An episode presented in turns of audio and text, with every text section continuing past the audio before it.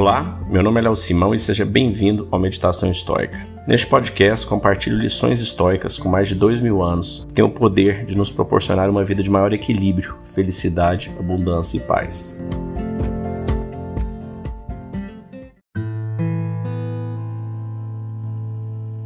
O que é sorte e o que não é? Marcos Aurelius.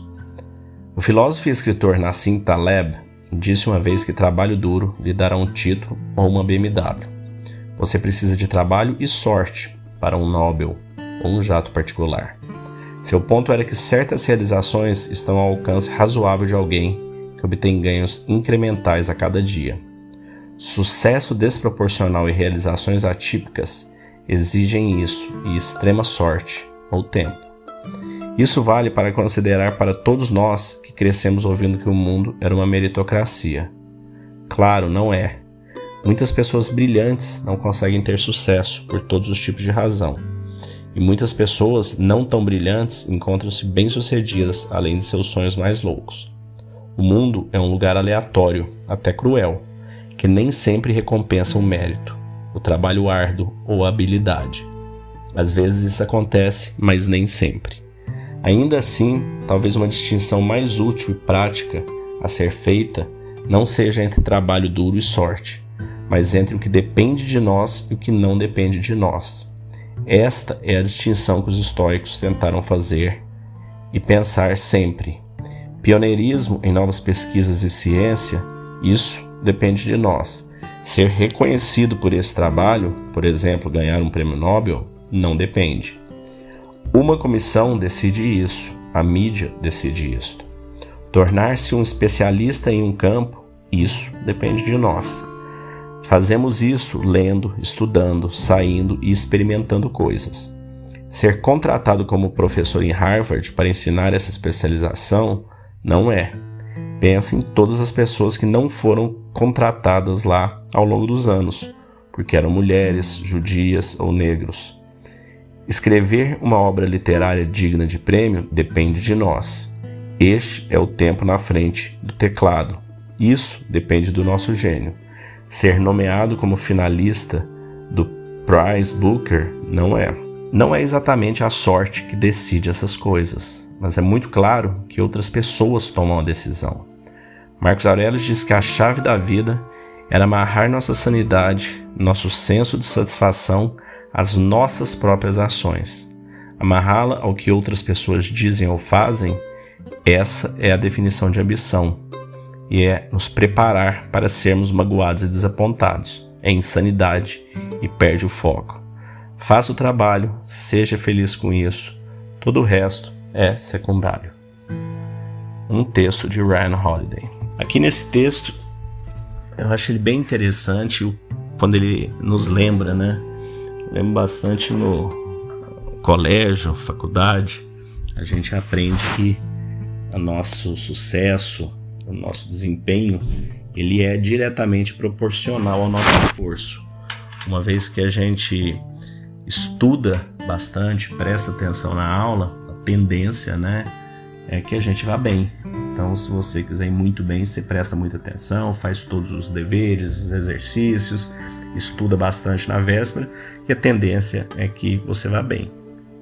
No entanto, na vida, essa relação ela não é direta. Você pode trabalhar 10, 15, 20 horas por dia, é, ser uma pessoa workaholic, ter várias coisas e não ser bem sucedido. Pode ganhar dinheiro, você pode perder, você pode estar indo bem em alguma coisa, de repente vem e muda uma política e seu negócio deixa de ser interessante. Pode vir um concorrente acaba com ele.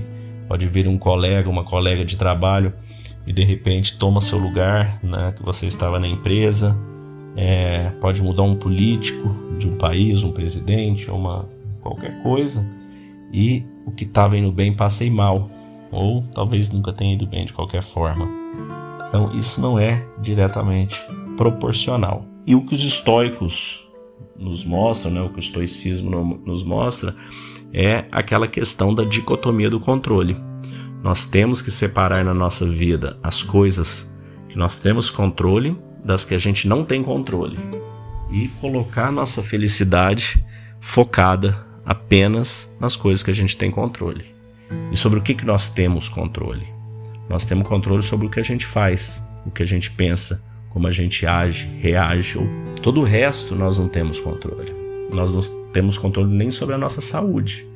Nós temos um certo controle sobre cuidar dela, né? Comer melhor, beber melhor, se exercitar. Mas nós não temos total controle sobre as doenças que podem nos atingir. Nós não temos controle sobre a economia, sobre o dólar, sobre a bolsa, sobre a esposa, o marido, sobre os filhos, né? É, sobre o chefe, sobre o colega de trabalho, sobre nada. E a gente fica constantemente frustrado, tentando esperar que a gente tenha sorte nestas questões que a gente não tem controle. Você não deve esperar a sorte.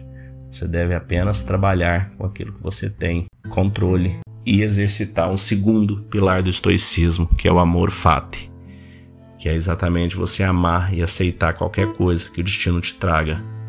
Se você não escutou, se eu não me engano, no episódio 3 ou 4 fala dessas bases estoicas, amor fati, memento mori, summum bono Vá lá e escute, que vai te ajudar muito.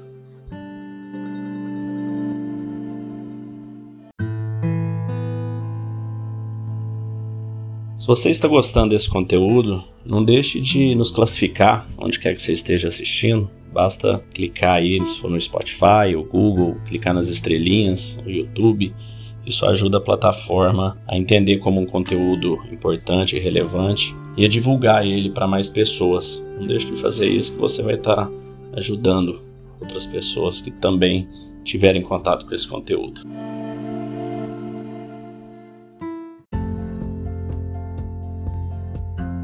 Se você gostou desse podcast, deixe seu like, siga nosso canal e compartilhe. Alguém pode estar precisando escutar isto hoje. Seja você a pessoa a levar esta mensagem de força e resiliência. Pode mudar o dia e o destino de alguém. Estoicismo é uma fórmula que nos ajuda a superar os desafios e dificuldades da vida. Você pode nos escutar diariamente no Spotify, Apple e Google Podcast. E também no Instagram, buscando por Meditação Estoica. Fique com Deus e tenha um dia de abundância e paz.